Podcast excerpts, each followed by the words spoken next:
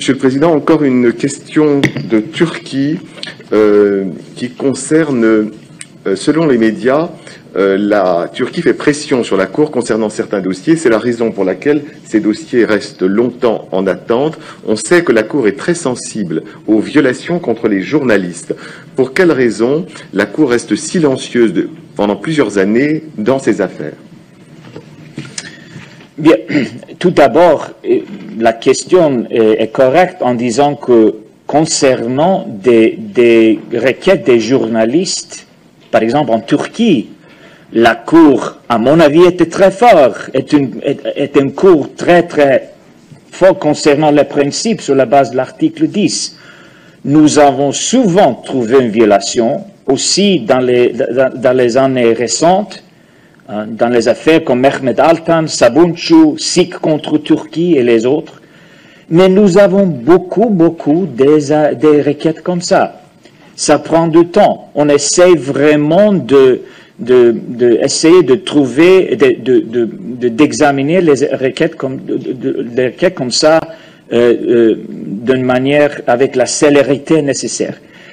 C'est important de distinguer entre deux types de requêtes. Les requêtes où les journalistes sont toujours en détention, parce que là, la, politique de priorisation de la Cour est claire. Ça, c'est top priority. Mais il y a autre type d'affaires, et ça, c'est le type d'affaires qui la question va mentionner.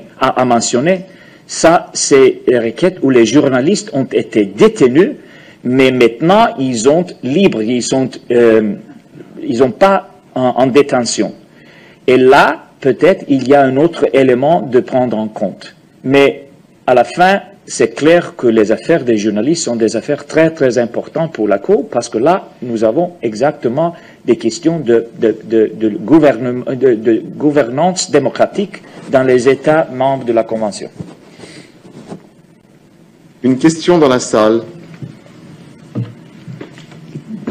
Insano de Mediaturk, TR724.com. Concernant votre réponse sur les questions, euh, c'est que euh, Concrètement, par exemple, les journalistes euh, Hidayet Karaja et Mehmet Paransou sont toujours détenus, même détenus en cellule d'isolement depuis plus de sept ans, mais leurs requêtes sont toujours pendantes devant le cour. Et leurs requêtes aussi sont catégorisées par le cours dans une catégorie 3.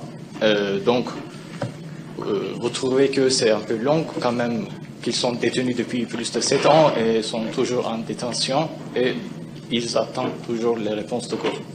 merci. Oui, merci. C'est difficile pour moi de, de, de, clarifier chacune des, des, requêtes devant la Cour.